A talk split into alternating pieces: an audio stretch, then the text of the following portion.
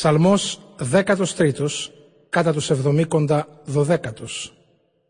Στον πρωτοψάλτη, ψαλμός του Δαβίδ.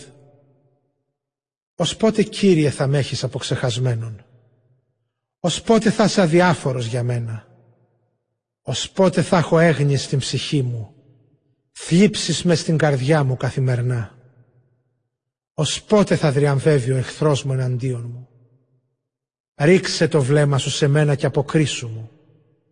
Κύριε και Θεέ μου, κρατέωσέ με για να μην αποκοιμηθώ τον ύπνο του θανάτου.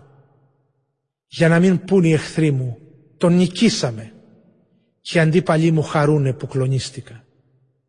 Αλλά εγώ στην ευσπλαχνία σου εμπιστεύομαι. Για τη βοήθειά σου θα γάλεται η καρδιά μου. Θα υμνολογώ τον Κύριο για όσα μου έχει κάνει.